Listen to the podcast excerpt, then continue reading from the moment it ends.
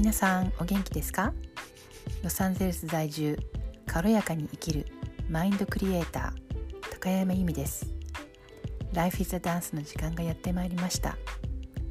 たくさんのポッドキャストの中からこちらをお選びいただいてありがとうございます。アメリカ在住30年の由美が人生後半を諦めない生き方。私はどうせできないではなくやってみせると思えるヒントを発信しています。他にもこれまでに得た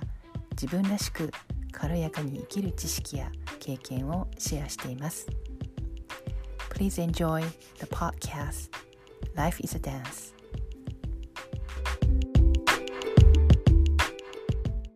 皆さんお元気ですか？今日のテーマは人間関係をもっと楽にする方法です。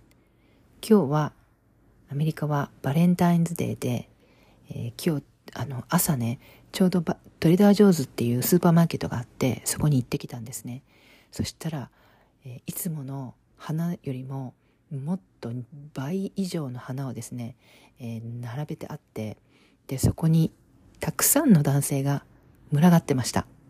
で、ああ、この人たちきっと奥さんとかね、彼女とかに、えー、お花あげるんだなと思ってね、心がなんかこ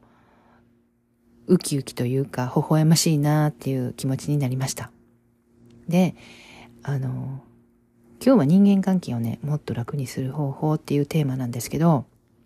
皆さんは、あの、この人苦手だなとかね、このうんここの夫のこういうところが耐えられないみたいなところってねあると思うんですよね。それでそういうことそういうことに対してできることというかどうしても苦手な人っていうのがいるいるかもしれないんですけど皆さんに。でそれで私が実際に過去にやってみてうまくいったことを紹介します。それは何かっていうと相手のいいところを探し続けるこれはなぜかっていうと普通に何にも意識しないと絶対に嫌なことばっかりしかね考えが思い浮かばないと思うんですよ。こういうところが嫌ああいうところが嫌ってねでそれをかんそれを数えていくと本当にもう限りなく出てくる人もいたりしてで結局のところそれで苦しむのは自分自身なんですよねなのでその考えを切り替える。相手のいいところを探し続ける。それで絶対にどんな嫌な人でも何かね一つぐらいはいいところがあると思うんですよ。なのでそういう人のいいところを探し続けていけば自分もあの自分の気持ちも楽になるんですよねこれが。ということで、えー、今日のテーマは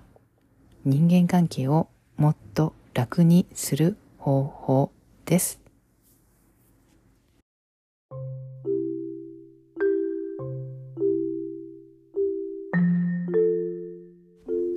お知らせです。ただいまワンオペでビジネスもできる私の充電法というテープをプレゼント中ですこちらはもちろん無料になっています。パワフルなヒプノセラピーとリラックス効果が絶大な瞑想を掛け合わせた自分をリチャージできる自慢作です。興味あるという方は是非私にメールかまたは DM をしてください。お待ちしています。